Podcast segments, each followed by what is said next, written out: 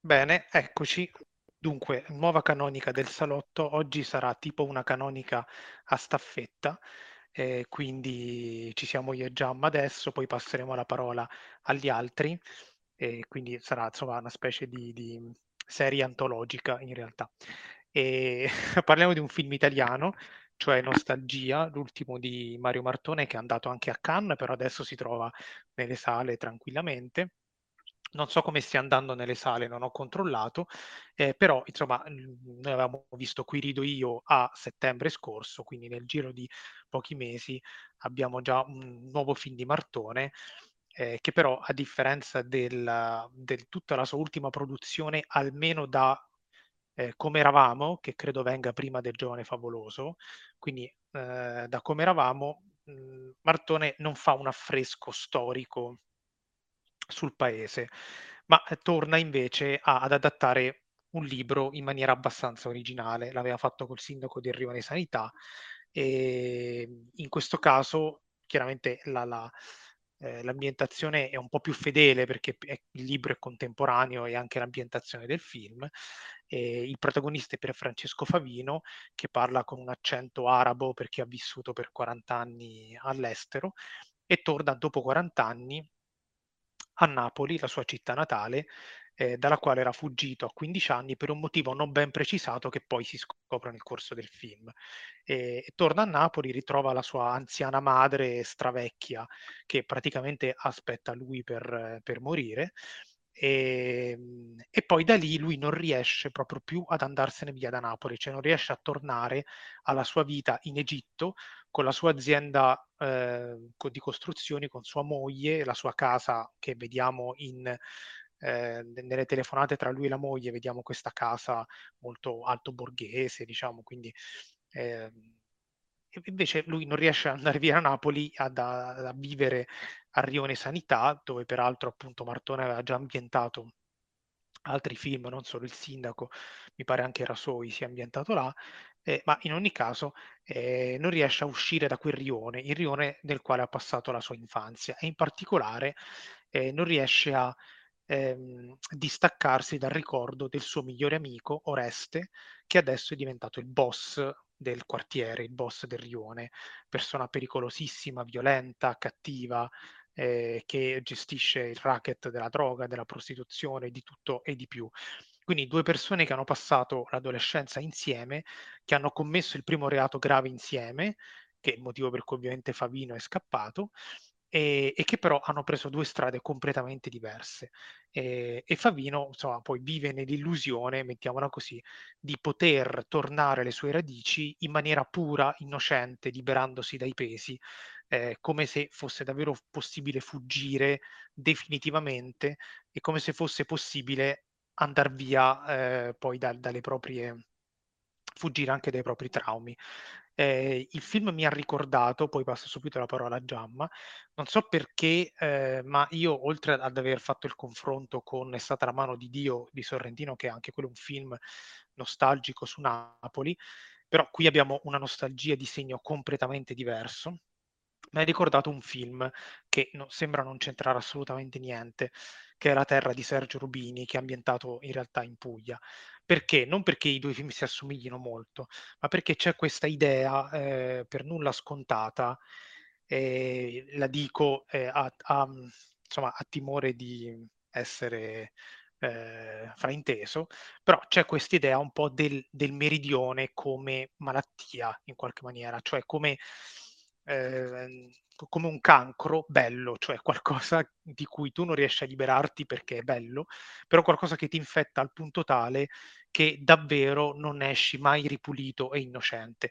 Non c'è una visione assolutamente positiva della, di Napoli, eh, c'è una visione in realtà abbastanza neutra in cui ci sono entrambe le...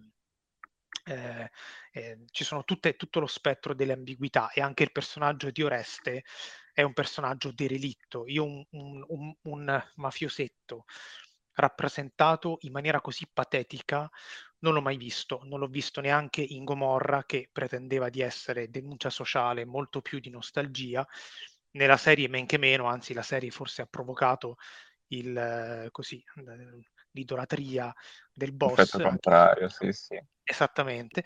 Invece questo è un personaggio davvero patetico e lo dice lui stesso. Eh, dice adesso tu sei andato all'estero, hai una moglie, un lavoro e io sono rimasto qui a fare il re di questa monnezza, che eh, insomma non è proprio il massimo della vita, vive in questa casa fatiscente, insomma, con questi muri scrostati. Eh, c'è proprio la, la, Napoli fatiscente, c'è in questo film. Eh, e c'è anche l'illusione che possa in qualche maniera ripulirsi, che è un'illusione che ha solamente il personaggio di Favino sul suo volto che si rallegra sempre di più mentre sta lì, anche se sta andando incontro alla morte. Perché l'altro personaggio consapevole, che è il prete, Don Luigi, invece è molto più realista, molto più rabbuiato, è un prete molto politico poi che è capace di cacciare un fedele dalla Chiesa se eh, dice qualcosa di antisociale, insomma. Quindi eh, ci sono tutte queste contraddizioni. Passo la parola a Giamma che eh, se mi dà conferma che anche lui ha visto queste cose oppure no. Allora, sì, riprendo proprio il punto delle contraddizioni perché l'ho notata forte anche io questa, questa cosa, proprio appunto ne, secondo me nella, nella, dicotomia che si viene a creare nelle, nelle potenze che sembrano regolare eh, Napoli nel film, che probabilmente in generale in tutto il meridione sono le due potenze, perché in realtà i, la gente di Napoli soprattutto sembra più che uh, affidarsi alle forze di polizia, ha questa uh, volontà di affidarsi a due poli, da una parte quello uh, della, della, malavita, dall'altra quello della religione, quindi vediamo tutti questi personaggi che in realtà o si affidano appunto a, a Oreste e a tutta la sua, la sua gang mafiosa, diciamo per eh, per ottenere più potere, più soldi eh, o comunque degli aiuti, invece altri che si affidano invece a tutta la parte eh, di, più religiosa di Don Luigi e, e quindi c'è questa forte questa Napoli totalmente divisa tra, tra, tra, due entità, da una parte quella più, più, marcia, come l'hai definita tu, che è quella mafiosa, e dall'altra quella un po' più, più elevata, che è quella della Chiesa. E quindi sicuramente questa, questa divisione forte forte si vede, la polizia praticamente non esiste in questo film. E, quindi anche questo secondo me è una cosa, una cosa interessante perché più volte anche Don Luigi appunto, eh, come hai citato tu prima, eh, nel momento in cui parla con, eh, con Felice, gli dice di andare a confessare quello che è stato il suo, il suo primo crimine con, con Ernesto da, da, ragazzini, però è una cosa che, che lui non farà mai quindi c'è, diciamo, si vede un po' questa misfiducia verso for- altre forze che non siano la religione e la mafia nel, nel, territorio, nel territorio, di Napoli. Questa secondo me è una cosa molto interessante eh, del film. E ovviamente, come, come, hai citato più volte, la parola nostalgia è un po', sì che fa da titolo del film, un po' tutto il modus operandi che segue la, la, l'idea di cinema eh, del film e non a caso il film si apre con una citazione di di Pasolini che recita La coscienza è nella nostalgia, chi non si è perso non possiede. E Favino è un personaggio totalmente perso, soprattutto a inizio del film.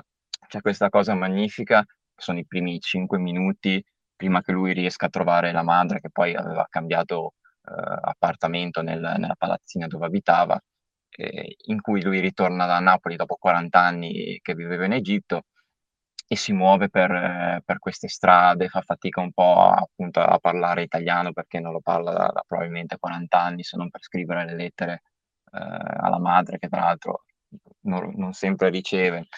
E quindi lo vediamo muoversi in questa Napoli molto scura, con questi spazi eh, super ampi, in cui lì si fa molto piccolo e c'è quindi questa... Mh, mm, questa perdita eh, veramente del personaggio nel, nel, nella Napoli, che poi progressivamente nel film invece riesce a ripossedere anche attraverso il ricordo, riesce a rifar sua eh, quella Napoli che nei primi momenti sembrava enorme, in cui non ci si ritrovava. Se non che alla fine del film, forse nel momento in cui, beh, spoiler, il personaggio di Felice viene ucciso proprio da, mm, da, da Orieste, e anche qui secondo me, come sottolineava Dario, eh, in questa scena si vede molto quanto è piccolo il personaggio di, di, di Oreste, perché sembra quasi eh, che quell'omicidio sia quasi solo per rubargli, per rubargli soldi, cioè poi il fatto che lui gli rubi i soldi dal, dal portafoglio veda anche la foto di loro da piccoli e in quel momento probabilmente si, si rende conto della grande cavolata che ha fatto, però in quel gesto finale si vede proprio tutta la piccolezza del personaggio ed era giusto sottolineare, come hai fatto tu, eh, il fatto che questo sia un dipinto di una malavita veramente eh, ai limiti del ridicolo quasi. E quindi in quel finale, in realtà, nel momento in cui Favino esce, esce dalla chiesa dopo aver chiesto eh, alla macchina per andare a prendere sua moglie, che sarebbe arrivata tra l'altro a Napoli il giorno dopo per fargliela finalmente conoscere, sembra di nuovo Favino un po', un po' perso in quella strada buia che poi lo porta alla morte. Quindi c'è questo, questo filo d'unione tra l'inizio del film e la fine del film, in cui la Napoli diventa veramente una, un posto oscuro in cui il personaggio di, di Felice si perde, mentre nel, nel, centro del film, nel momento in cui lui appunto inizia a frequentare eh, varie persone anche dal suo passato, come eh, un vecchio amico eh, della madre, poi la, eh, tutte le persone che abitano nella chiesa.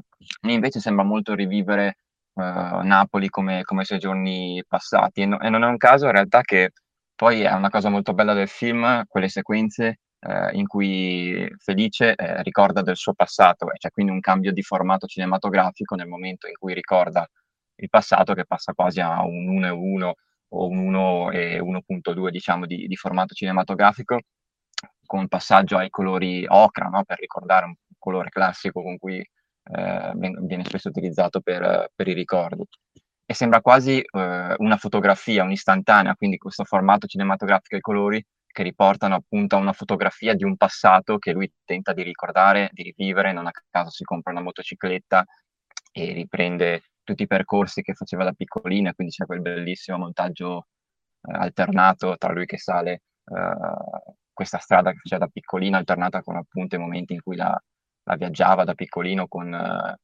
con Orieste su, sulla stessa motocicletta. E quindi è molto interessante anche il fatto... No, no, no, no vai, vai. Eh, vabbè, però volevo aprire un altro discorso, ma concludi tranquillamente questo. No, no, volevo che... attaccarmi solo alla cosa del formato. C'è un momento in cui viene violata questa cosa, che è il momento in cui finalmente Felice confessa la, eh, insomma, cosa è successo eh, tra lui e Oreste sì, 40 sì, anni sì. prima e il ricordo mh, diventa è quasi impercettibile, proprio dopo, dopo, ti accorgi che il ricordo ha lo stesso formato del resto del film, come se okay. quel gesto lì, che è un omicidio, ehm, insomma, sia presente, non sia passato, cioè è una cosa della quale lui effettivamente non si è liberato. No? Diciamo, è una cosa ancora aperta e non chiusa come, come poteva essere appunto l'istantanea di quei momenti invece felici, quello sicuramente. E le piccolezze di cui tu parli, che sicuramente il gesto finale di, di Oreste, che non solo sembra che gli, che gli rubi solo il portafoglio, ma mh, eh, comunque la motiva- l'unica motivazione che mi viene in mente guardando il film per cui lui può aver fatto una cosa del genere è per una forma di eh, invidia, fondamentalmente, di invidia per l'amico che ce l'aveva fatta, è una forma proprio di invidia sociale. Eh, ecco, eh, lui descrive Martone la malavita come una forma di invidia sociale, un ripiego per il non riuscire a ottenere di meglio, eh, che insomma non è, non è, così banale come visione e, e soprattutto è davvero desolante. Ora, queste, queste piccole eh, queste piccolezze di cui parlava Giamma, la cosa che rendono la cosa più interessante del film è che non appartengono minimamente al personaggio di Favino, a Felice.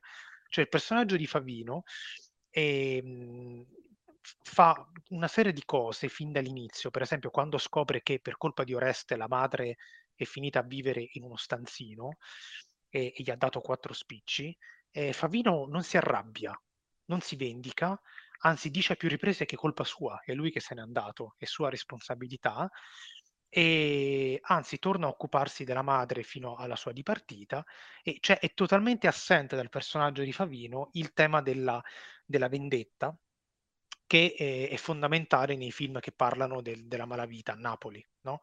E però non vale solo per questo. E, ehm, Favino è un personaggio che sorride molto anche nei momenti peggiori, eh, che guarda con nostalgia anche le persone peggiori, compreso Oreste, e continua a guardarlo con nostalgia e con simpatia anche dopo che sa cosa è diventato, è praticamente un personaggio da favola che è convinto, i due poli di cui parlava Gian Maria, la Chiesa e la malavita, lui è convinto di poter saltare da uno all'altro, cioè va a parlare con Oreste e appiana le cose, si fida di quello che dice Oreste, poi torna in chiesa tranquillamente, Oreste gli dice dai vai dal prete, che è chiaramente ironico, cioè nel senso sono nemici giurati, ok? Perché il prete cerca di recuperare alla vita sana i ragazzi che ovviamente la gang di Oreste invece cerca di traviare. E, ehm, e Favino è convinto di poter passare da un universo all'altro e di poter girare tranquillamente con le mani in tasca guardando trasognato la città. E alla fine muore anche perché rifiuta di farsi accompagnare dal, da, dalla persona che il, il prete gli ha messo come protezione. Cioè è un personaggio completamente favolistico, se ci pensi, eh, in un contesto in cui no, non, non, bisognerebbe esserlo. E, e, quindi sconta un eccesso di ingenuità rispetto anche allo spettatore, cioè lo spettatore è molto più scafato del, del protagonista in questo caso. No? Eh, lui non, non, sente gli allarmi, eh, non sente gli allarmi delle persone che gli dicono che è meglio che se ne vada, eh, non, non percepisce le sfumature anche negative del suo discorso con Oreste, la scena bellissima del dialogo tra di loro è veramente cioè, cioè, è una prova di attore di entrambi, in particolare di Tommaso Ragno, che interpreta Oreste, davvero notevole, eh, perché riesce a, a, sul volto e sulle movenze, riesce a far trapelare il ragazzo impaurito e arrabbiato dentro il, il, il boss, ormai eh, anaffettivo e cinico. Eh, quindi mh, Felice è, è, non, non, nota questo, nota solo il ragazzo impaurito e arrabbiato. E, e quindi è come se Martone avesse fatto un affresco delle contraddizioni di Napoli, come abbiamo detto all'inizio, e ci abbia messo dentro un personaggio da favola, cioè che le vive come se fossero delle, eh, così, sì, delle piccole scremature, delle piccole, eh, delle piccole lacune che, vabbè, insomma, ci possiamo passare sopra. E credendo in questo ci muore. Quindi, insomma, eh, il film è abbastanza allucinante, allucinante dal punto di vista eh, cioè, molto, molto, molto pessimista, mettiamola così.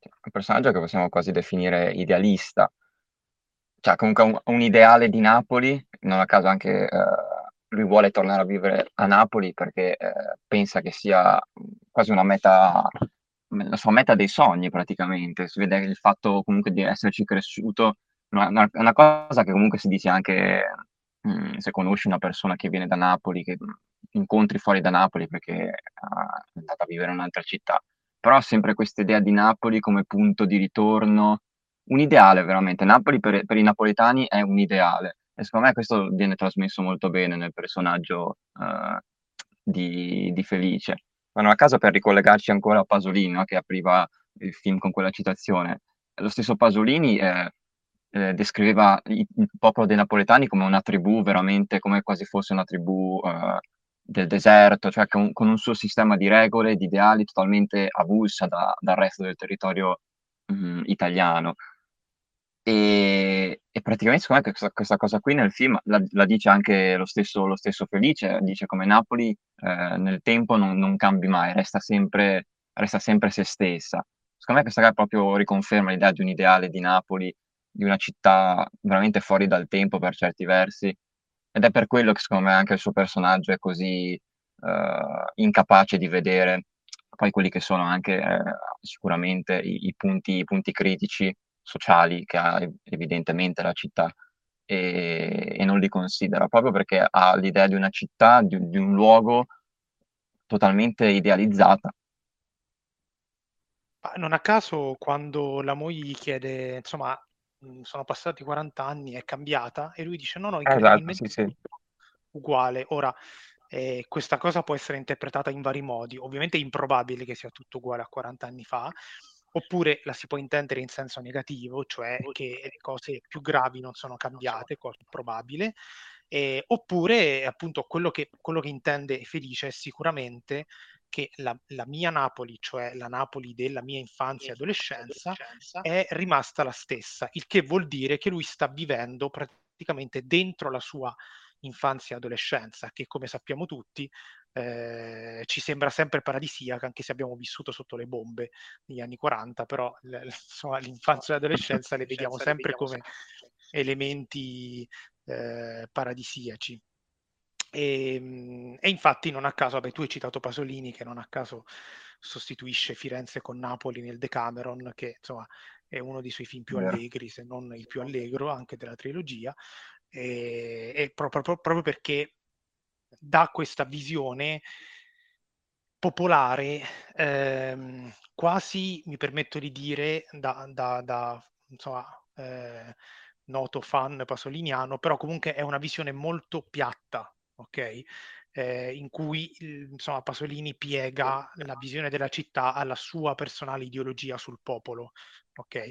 Invece Martone mh, è molto più secco e crudo e, e però questa, questa, crudezza risalta di più proprio perché il personaggio di Favino invece è una specie di Ninetto Davoli, ok? Cioè che gira per questo mondo con questo sorriso anche un po' fuori luogo in certe occasioni. Lui non si rende proprio conto, la scena in cui il prete lo porta da questa famiglia numerosa, perché il prete lo esibisce come esempio di persona che è fuggita e ha cambiato valori, ok? E lui invece cosa fa? Si mette a raccontare del suo passato e tira fuori il nome di Oreste. Cioè è uno che parla troppo, ok? Non si rende conto, è come se non conoscesse davvero la città che lo ha cresciuto eh, lui non si rende conto, si, si eh, comporta come se fosse in, una, in, uno spazio astratto edenico e quindi parla troppo e questo parlare troppo insomma è uno degli elementi che sicuramente insomma, lo portano poi alla morte. Non a caso glielo ripete non si sa quante volte Don Luigi durante l'arco del film, anche in quella cena. Esatto, esatto. Sì, sì, sì, no, ma non solo lui, poi comunque Sì, il, sì. ehm, i segnali arrivano da tanti personaggi, anche da Raffaele, la- il corteggiatore della madre, Sì. e- e- ed è bellissimo perché eh, è come se Martone struttura il film con una specie di cisura, che è il momento, ormai a due terzi inoltrati, in cui Felice parla con Oreste, come si diceva prima. Da quel momento in poi tu non sai bene come come andrà avanti la cosa. Eh, però ehm, Martone sospende il lato inquietante e i dubbi e ci mostra invece come Favino si piano piano si integra sempre di più, si reintegra sempre di più nella sua vecchia città, eh, come la sua vita scorre felice. E poi alla fine, pam, ti dà la mazzata finale come una specie di risveglio eh, della coscienza. Per cui è particolare perché c'è questa c'è prima il, la, la, nostalgia nel senso di tristezza, perché tutta la prima parte sulla madre è veramente commovente, quella è proprio la parte commovente. Poi c'è questa perdita totale del suo personaggio tra le vie, tra i pensieri, e poi c'è il confronto con la realtà, che è il momento in cui lui confessa quello che ha fatto, ne prende coscienza, lui ne, ne, rimane ancora turbato, si libera parlando con Oreste e da lì sembra che debba andare tutto verso il lieto fine e c'è questa breve parte finale in cui eh, Martone, se ci pensi, insomma, accumula parecchie scene nella parte finale, una dopo l'altra, lì nella chiesa, a cena con Raffaele, in, in, col prete, insomma, in tanti posti in cui si vede che Felice appunto eh, prende la sua, che tra l'altro il nome Felice Lasco è un nome abbastanza simbolico, perché Lasco appunto vuol dire qualcuno che eh, insomma, si è lasciato qualcosa alle spalle, mettiamola così, non è proprio la definizione corretta, però dà quest'idea, e, e Felice ovviamente parla da sé. Quindi lui dedica un po' di scene a, questa, a questo ritorno alla vita, per poi appunto eh, tornare nell'oscurità di quel finale in cui lui fa veramente una, una fine miserevole, veramente una fine miserevole. Assolutamente, poi lo stesso Favino secondo me ha fatto un'interpretazione molto particolare perché comunque eh, sembrava in certi momenti che eh, faticasse veramente a parlare in italiano, c'è un lavoro linguistico secondo me che poi cambia accento durante il film, eh, quindi eh, esatto, è notevole. veramente notevole. Poi sono anche lì delle sequenze incredibili, mi viene in mente proprio uh, una di quelle finali in cui, di, di, cui parlavi poco fa, eh, nel momento in cui lui fa ascoltare quella canzone eh, mm, in arabo eh, a tutti i ragazzi della chiesa per far integrare, poi parlava appunto di integrazione di lui con Napoli, ma lo stesso Favino cerca di far integrare un personaggio che non, se non sbaglio scappa dalla Tunisia o sì, Algeria, mi, Tunisia mi pare, e che ness- nessuno riesce a comunicare con lui lì, lì in chiesa del gruppo di, di Don Luigi. Invece lui, appunto, parlando, parlando arabo, riesce a comunicare con lui. C'è quella scena magnifica dove lui, appunto, mette su questa canzone abbastanza dance, pop, uh, del suo paese probabilmente, e fa ballare insieme tutti i ragazzi e permette anche l'integrazione di, uh, di, questo, di questo ragazzo tunisino. Quindi sicuramente cioè, anche qui si vede come il personaggio di, uh, di Felice sia oltre a una persona molto positiva di sé, ma che cerca anche di, uh, di trasformare Napoli nel, nel suo piccolo, di, di, unire, di unire tutte. Secondo me è anche quello un po' che lui pensava di poter fare anche col personaggio di, di Oreste per certi punti di vista. Tu dicevi prima come, come Felice saltasse continuamente tra il polo religioso e quello mafioso. Per certi versi penso che lui volesse anche tentare quasi un salvataggio in extremis di, uh, di Oreste, avendo comunque questo ricordo di, del loro legame da piccoli, uh, che era estremamente forte, e quindi pensava magari che con questo legame, che per lui era ancora così, così stretto, uh, potesse valere probabilmente ancora per Oreste, e quindi per certi modi salvarlo, secondo me. Cosa che ma evidentemente... Certo, certo, no, ma lui cerca un confronto che li, li liberi entrambi da esatto. questo peso. È solo che Oreste non, non, non si può più liberare, è, in, cioè, è, è andato troppo oltre. Non, certo. cioè, Oreste non è che eh, eh, si sente in colpa per il primo omicidio, perché ne ha fatti altri un altro centinaio dopo. Ok, eh, semmai quello è il simbolo del, del punto di non ritorno della sua vita. E, e quindi è impossibile per lui, lui fare quel lavoro che fa felice, che si libera del senso di colpa nella seconda metà del film e, e, piano piano, appunto, come hai detto tu, la scena del ballo in cui lui coinvolge anche in maniera via eh, videochiamata anche la moglie, eccetera, eccetera. Sì, sì. Come è ancora però più crudo il film perché eh, ti, ti mostra la possibilità di costruire questo piccolo paradiso in terra e, e come esatto. invece non bisogna farsi illusioni, è, è abbastanza agghiacciante. Totalmente d'accordo. Bene, io direi di passare la parola agli altri perché siamo andati già abbastanza lunghi. lunghi. Ok, quindi adesso parliamo invece io e Ale in separata sede di Top Gun Maverick di Joseph Kosinski, presentato a Cannes, fuori concorso evidentemente, e poi distribuito in tutto il mondo. Quindi, diversamente dalla nostalgia ed Esternotte, anche io in UK sono stato in grado di vederlo. E il ehm, diciamo partiva per me dalle premesse meno entusiastiche, cioè Top Gun è il primo, magari ne parleremo pure comunque non mi entusiasma particolarmente. Joseph Kosinski per me Oblivion fu un'agonia, non so per Ale, se l'abbia visto. Comunque... No, no, io l'ho visto, ma non, non, mi era dispiaciuto, però l'ho visto quando mm. è uscito, quindi non è che me lo ricordo, poi non c'era eh sì, io... io pure, però non mi piacque proprio. E invece Top Gun Maverick si è rivelato una sorpresa per vari motivi in realtà, parecchi, cioè non pensavo che sarei uscito dal, dal, dal, dalla sala così pieno di, di, di, di, cose su cui riflettevo. Innanzitutto la cosa interessante è proprio come parte. Parte i primi 15 minuti sono abbastanza, come dire, non voglio dire ridicoli, però come dire, cercano di riallacciarsi eh, con quasi furia alla, al, diciamo, all'atmosfera anni 80 del primo film, eh, con differenze tecniche evidenti del tipo eh, non c'è affatto né quella grana né, né quell'atmosfera né quel, eh, quella nebbia anche, quella fuliggine.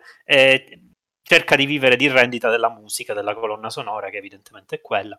E quindi io nei primi 15 minuti mi stavo veramente sconcertando perché, che, insomma, cerca di riallacciarsi così con una serie di. ti, ti, ti riporta a tutti i feticci del, del Maverick eh, del primo Top Gun fra motocicletta, giacca. Eh, inizia uguale, cioè con l'atterraggio dei, degli aeroplani sulla nave. E... Cos'è la portaerei? Sì. E... Ehm, dopodiché, diciamo, il film invece prende un'altra direzione. Innanzitutto è importante il cambio di prospettiva che c'è rispetto al primo film. Il primo film Maverick è uno studente e deve imparare a, diciamo, pilotare eh, per svolgere delle missioni. La missione del finale del primo film è improvvisa e non prevista, non programmata. Tutto il film è sul eh, conflitto fra lui e i suoi compagni, eh, conflitto romantico con Karen McGillis, che forse è l'unica a non essere tornata per il revival. Adesso non vorrei fare gaff.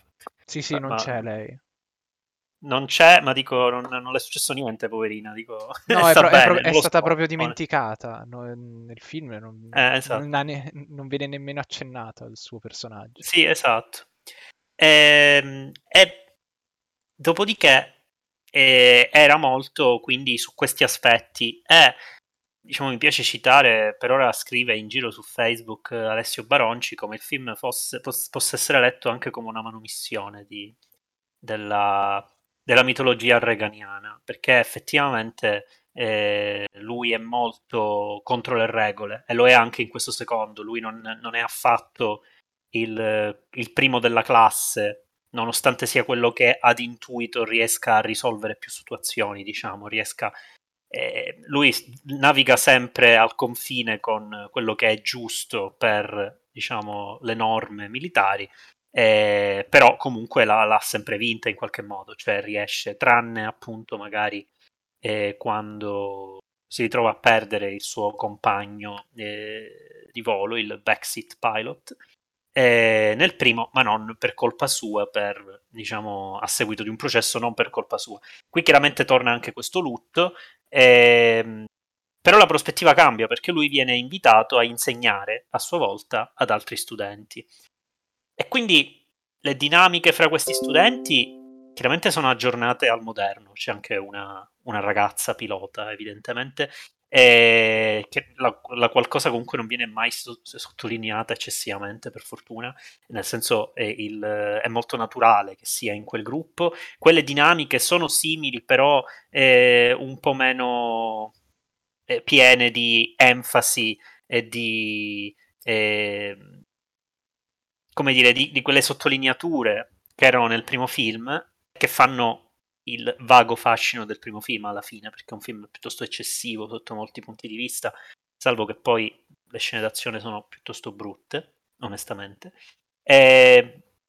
Mentre qui le guarda lui con più distacco, le, qualche, a volte anche le ridicolizza, eh, però le guarda anche con nostalgia, eh, e però sono molto diversi perché a parte che banalmente gli aeroplani sono cambiati, ma per di più il, hanno una missione da svolgere, una missione molto precisa, da che ovviamente tutto l'immaginario, come diceva Ale anche altre volte in privata, sui Mission Impossible, è una missione molto precisa su cui loro si devono preparare in maniera super precisa, devono eh, andare a distruggere una base, eh, a, diciamo in due minuti appena, volando in mezzo alle montagne che manco Star Wars, eh, e devono farlo, diciamo, spingendo i loro limiti di sopportazione anche fisica a climbing ad altissimo, ad altissimo angolo, no? quindi quasi in verticale, eh, oppure picchiate assurde, insomma, devono riuscire a, eh, a farlo. E e non per nulla, scusa, alla sceneggiatura c'è Christopher McQuarrie che è il sceneggiatore dei, degli ultimi tre Mission Impossible, sì. mi pare, o degli ultimi due comunque. Eh, Ed è trattato allo stesso modo, infatti. Eh, esatto, sì, sì. La, la spiegazione con gli schermi ipertecnologici, fanno le simulazioni. E chiaramente aspetto, prima di entrare magari in un aspetto un pochino più estetico e voglio comunque affrontare, eh, le scene d'azione a sto giro sono veramente esemplari, ci sono proprio belle, sono assolutamente tese, riesci a credere che c'è qualcuno in pericolo. Eh, vive anche un po' dello spettro della morte di Goose nel primo film, ok? Quindi comunque ci puoi credere che possa morire qualcuno, non è così scontato. Certamente magari lui no, però chi gioca molto, specie nell'ultima parte, quando la missione ok, viene fatta, però a quel punto la trama che era molto narrow, era molto fissa su quella missione, a un certo punto si dirama e prende più direzioni perché loro devono uscirne da questa situazione. Questa cosa si rivela anche più complicata dal fare la missione. E, ehm, insomma, eh, ha preso da parte mia comunque quel, quel, lato di spettatore che si fa un pochino coinvolgere anche da un meccanismo blockbuster super oliato e, e, e in cui tutte quante le, le, le, mie aspettative, almeno sul fronte action, come dire, sono state alla, lar- alla lunga superate perché mi aspettavo una roba decisamente meno, meno intrigante. Secondo me funziona meno sul fronte romantico, cioè il personaggio di Jennifer Connelly è un pochino messo lì a caso. E, però insomma, lascio la parola un po' ad Ale. Sì, beh, diciamo che la parte prima della missione, quella tutta in preparazione, è appunto tutta una parte eh, anche a livello di introspezione dei personaggi, tutta volta a prepararci a, a, a crea- cioè, crea un po' anche il, la, la tensione che poi alimenta la tensione che poi vivremo durante le scene d'azione di tutta la missione finale, che tra l'altro è anche parecchio lunga, nel senso io non me l'aspettavo che, che tutta, la, la, tutta, la, parte della missione, anche l'uscita dalla missione, occupasse così tanto nel film. E, e questa cosa mi ha sorpreso molto perché appunto il primo Top Gun era, era tutto molto incentrato sui conflitti tra di loro, qui invece la missione occupa... cioè... No, no, è, sono, è ben equilibrato secondo me la gestione di, di questi elementi, cioè il, tutta la prima parte è in funzione del, del, della tensione della seconda, mentre invece nel primo Top Gun io avevo avuto la sensazione, cioè mh, non, non, me ne fregava nulla di nessun personaggio sinceramente all'interno del film, qua invece eh, ho, per, ho, percepito anche un po' di un attaccamento ai personaggi, per quanto semplici, eh, perché comunque se, mi, eh, non mi sembra un film che faccia nulla di, di nuovo, però, quel, però, mi sembra che faccia eh, per il film d'azione, cioè per il genere d'azione nel quale si inserisce, mi sembra che faccia tutto bene, almeno. Io ho avuto un po' questa sensazione qua. E, e, e mi è piaciuto anche il, l'utilizzo in realtà del, degli elementi del primo film, ad esempio tutta la, la, la questione di Goose della morte di Goose che alimenta il conflitto tra eh, Maverick e il mm, personaggio di Miles Teller, che non mi ricordo, Rooster. Eh, secondo me è gestita bene, nel senso che comunque ti dà una parvenza di... cioè ha, ha un... È, è, un po' realistico il, il, conf... il, conflitto che hanno loro, nel senso ci, ci credi in qualche modo a quello che hanno. E poi c'è anche un po' un, viene delineato anche un, un, trascorso anche del personaggio di Tom Cruise, dopo, cioè di Maverick, dopo, ha, dopo, dopo la fine del primo film, insomma, cioè, diciamo che in qualche modo viene un po' spiegato quello che ha fatto, no? E, e in, qualche modo mi sembra che comunque, i personaggi abbiano comunque continuato a vivere dopo il primo film e ci sia stata un'evoluzione dei personaggi in un certo senso. E questa cosa, boh, non lo so, l'ho trovata molto credibile nella costruzione di questo loro mondo. Eh, quindi è... questa cosa mi ha, mi ha sorpreso e, e, mi è piaciuta molto. Poi sì, le scene d'azione eh, eh, sono son molto belle e tutta la, la, la parte in cui loro, eh, Maverick e Rooster, devono usci- uscire dalla situazione in cui si vengono a trovare è, è, molto, è molto bella, molto, molto di tensione, ecco. funziona molto bene. È bello anche il momento in cui riescono a, eh, diciamo, riescono a salvarsi a vicenda l'uno dopo l'altro e, e si ritrovano nella, nella, foresta piena di neve e in qualche modo si manomette il regime di una scena che era durato un quarto d'ora, 20 minuti, super teso e lui comincia a picchiarlo, ma dice che cazzo fai? Sì, anche, anche, anche, l'umorismo è gestito, è, esatto. è gestito, bene, nel senso che arriva, arriva, sempre nei momenti giusti che comunque ti, ti, crea quella situazione di un attimo di leggerezza per poi rifar, ributtarti nella, nella situazione super tesa. Che poi, cioè, Esatto. effettivamente non credi mai che loro possano venire uccisi, però allo stesso tempo in realtà eh, comunque la, la tensione c'è allo, ste- allo stesso modo. Non lo Eh, so, cioè, è, è, equilibra- è, è ben equilibrato. eh. E vabbè, ma le scene, dico, a prescindere da queste aspettative, possono funzionare. Infatti, questo film è la dimostrazione che serve da, da- da esempio, diciamo, per altri casi in cui, diciamo, eh, il film è prevedibile e quindi questa prevedibilità lo rovina. Non è detto che la prevedibilità rovini Esatto, sì, sì. l'esperienza di un film, specialmente perché è proprio bello il fatto che eh, la realtà è che è imprevedibile anche volendo come se la sbrighino, come, come- come possano salvarsi. E anche il, il- diciamo, il trucco finale di quando vengono salvati è un Deus Ex Machina, ma comunque credibile, fattibile. Sì, beh, perché Eh, viene eh, anche anticipato prima, comunque, Sì, e senso comunque- è inserito bene. ma è anticipato da tutto il film eh, sul fatto che comunque eh, l'insegnamento di Maverick è molto anti-accademico, altrimenti lui sarebbe col ruolo di, che ha Val Kilmer, cioè di, di- di- di capitano super potente, mentre è un generale, è rimasto generale e, e questa cosa insospettisce chiunque sia dentro l'accademia militare perché dice ma com'è che non sei salito in, ca- in gra- di grado? Perché lui rimane molto, come dire, eh, molto legato al suo modo istintivo di fare, che alla fine è quello che salva tutti. eh, tro- tutto sommato, messo in questa chiave, è anche piuttosto problematico. Cioè, nel senso, anche perché diventa chiaro nel film che ci sono alcuni che hanno questo istinto istinto e altri che non ce l'hanno. E quindi, diciamo, diventa un po' tutti i personaggi degli studenti vengono caratterizzati molto meglio che nel primo rispetto a questa loro capacità di essere più o meno istintivi.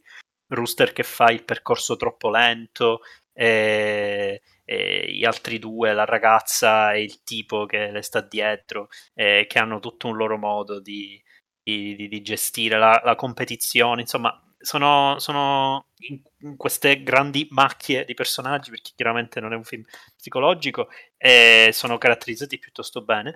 E il, la, la cosa che secondo me appunto è molto interessante è il fatto che eh, è effettivamente una cosa che era presente nel primo, qua si combina a qualcos'altro. Io la cosa che mi ha più sorpreso è proprio come vengono combinate, eh, come viene combinato quello che è, quelli che sono le, le evidenti, evidenti vezzi da anni 80, musica, e la parte romantica è effettivamente molto anni 80 con eh, eh, diciamo eh, il rapporto fra lui e Jennifer Connelly eh, come dire no- non tanto esplicito è trattato allo stesso modo di come è trattato quello del primo film eh, è molto come dire perché deve stare lì ed è la parte secondo me meno funzionante mentre nel primo paradossalmente è la parte più funzionante perché mancando tutta la presa sui, sui vari personaggi magari funziona giusto un po' questa estetica eh, un pochino estetizzante a cui comunque Tony Scott ci ha abituato anche altre volte mentre eh, qui questa parte secondo me è, è la parte un pochino più eh, in sé è sciocchina. Combinata col resto è molto bello perché il resto invece è molto moderno. E secondo me nella parte finale c'è un momento che veramente mi ha in qualche modo disorientato perché è- arriva all'apice della tensione, cioè quando loro devono atterrare sulla, sulla portaerei e, e lo fanno che non, non hanno come frenare, non hanno come eh, utilizzare il carrello, non hanno come eh, ad- ad- un- ehm, diciamo limitarsi alle funi di, di atterraggio che vengono usate normalmente. Quindi sono tutti che allestiscono sta rete, loro che finiscono sulla portaerei e c'è prima sta inquadratura piuttosto violenta del muso dell'aereo che, deve- che sembra uscire allo schermo, che manco, manco in 3D, che è molto moderna, è molto... la camera sta lì, non, non sarebbe potuta esserci nel primo Top Gun. E subito dopo, in maniera anche poco anticlimatica, perché tu dopo quel momento ti aspetteresti un rilassamento, ti mette questa pan da elicottero sulla portaerei, che è molto anni 80 invece, eh, di queste panoramiche laterali, no? E- è stato per me un, un piccolo trauma questo cambio, perché cioè, è stato veramente tipo... eh, che tipo di emozione devo mettere in questa scena? Perché nel primo Top Gun non vivevo troppa tensione, era molto più sul, eh, sul, sul, sul, sul sentimento della messa in scena, ok? Non gli interessava, cioè secondo me non gli interessava, non c'è riuscito a fare scene di, di suspense. Mentre quella panoramica, dopo che loro cadono, cadono di fatto, quindi si, si poggiano sulla portaerei, è un momento di, di rottura perché è un momento di rilassamento, però arriva con un timing secondo me davvero. Quindi insomma, quel momento mi è sembrato esemplare della combinazione di due, messe in, di due messe in scena, così come Jennifer Connelly sulla macchina alla fine è palesemente un finale di Fast and Furious. Quindi, come dire, eh, anche con una musica a quel punto è quella di Top Gun, però, però probabilmente rifatta un pochino, riadattata. Era Quindi Lady Gaga la, la musica alla fine, mi pare. Ma quella sul, sul, su Jennifer Connelly sulla macchina? Sì, Gaga, sì alla già. fine è Lady Gaga, mi sa. Eh. Comunque, ah, ah, ce l'ha il tono che mischia un pochino le Magari è una cover fatta da lei di una musica del eh. film iniziale. Io non me lo ricordo più, cioè, nel senso, l'ho visto anni fa il primo Top Gun, non è che uh-huh. lo ricordo. Non ce l'ho freschissimo perché non è un film che eh, non, non, mi, non, mi, era piaciuto e non ho questa, questo desiderio di rivederlo, quindi uh-huh. non ho preso proprio fresche fresche le scene. Però è Super Top Gun, quel mo- cioè scusa, Super Fast and Furious quel momento. Sì. Ero realmente tipo... Uh, cioè sembrava il finale di, di, Fast and Furious 7, a momenti immaginavo eh, là, il, il, saluto fra Vin Diesel e, e Paul Walker, come si chiama. E, insomma, eh, mi ha molto divertito e io credo di aver capito perché gli ultimi Mission Impossible non li ho visti che giocano tanto sul, sul mischiare riferimenti, sono di quei, di quei testi iper citazionistici, eh, gli ultimi Mission Impossible. Per cui quest'ultima parte mi è sembrata utilizzasse magari quei modi, però per, per discutere di due tipi di messe in scena diversi, di come si possono combinare e di cosa rimane di quella, tra virgolette, retorica che potevano avere negli anni Ottanta nel blockbuster odierno. Se è ancora una cosa credibile, se qua lo riesce ad essere, eh, però cosa si porta dietro? Negli anni Ottanta era un po' data per scontata in qualche modo, cioè... Eh, prima ancora che esistesse il videoclip, o diciamo in realtà no, esisteva già il videoclip, MTV è degli anni Ottanta, però appunto proprio in quell'epoca diciamo in qualche modo bastava, bastava il videoclip per questo tipo di racconti. Invece qui eh, evidentemente si devono soddisfare delle aspettative diverse, più alte, e, e il film discute questa cosa. Cioè a me è venuto parecchio da riflettere su, su quali sono i due modi di intrattenimento di 40 anni fa e di ora. Quindi è molto interessante. Sì, sì, eh, beh, io, io te l'ho detto in privato, mi, cioè, mi ha dato la...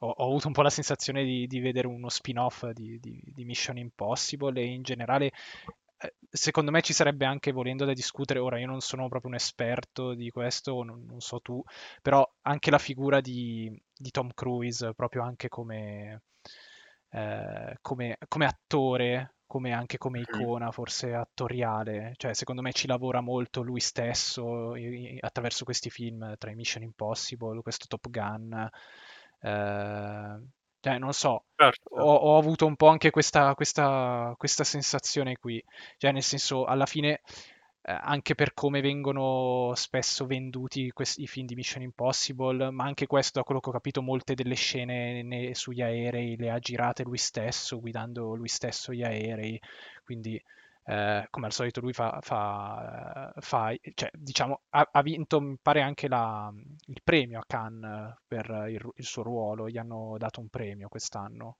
o sbaglio? No, no, no eh, era fuori concorso, quindi fuori concorso. gli hanno dato un premio, un premio alla carriera. Tipo. Un premio alla carriera, sì, sì, sì, ok. Mm-hmm, Vabbè, sì. Però comunque eh, in un qualche modo c'è anche questo riconoscimento a, a lui come certo. al suo modo di di, di approcciarsi al cinema, che effettivamente è, probabilmente è unico.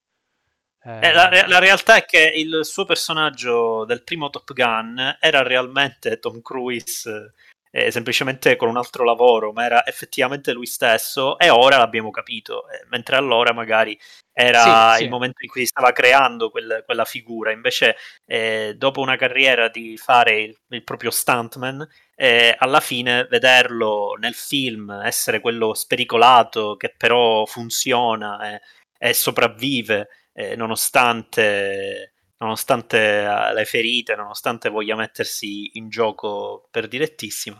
Ecco, è effettivamente la storia di Tom Cruise, quindi lo puoi fare decisamente ora che ha una carriera ben, ben, ben confermata, cioè è veramente un film su di lui, effettivamente.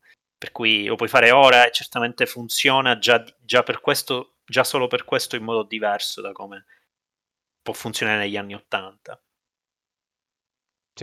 In, cui, in cui tra l'altro credo che le, le, le, le, tecnologie non avrebbero permesso i livelli di, eh, di, di, di, estremo anche pericolo a cui possono sottoporsi gli stuntman ora, diciamo, anche per quelle che sono le...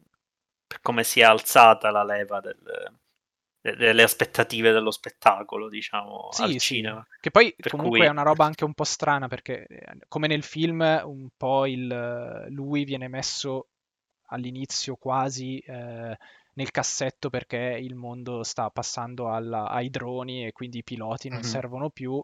C'è un po' anche, volendo questo discorso, forse si può fare su, su, sulla questione della CGI, no? le scene di aerei, perché non farle in CGI che ti costano sicuramente meno che noleggiare un, uh, un, uh, un, F, cosa sono, un F-18, farlo volare, filmarlo come aveva fatto, mi pare, Tony Scott ai tempi. Quindi Adesso mm-hmm. la, la, qui eh, le, le, le, potenzialità della CGI permettono di fare un po' quello che si vuole, invece però Tom mm-hmm. Cruise è anche uno disposto invece a no.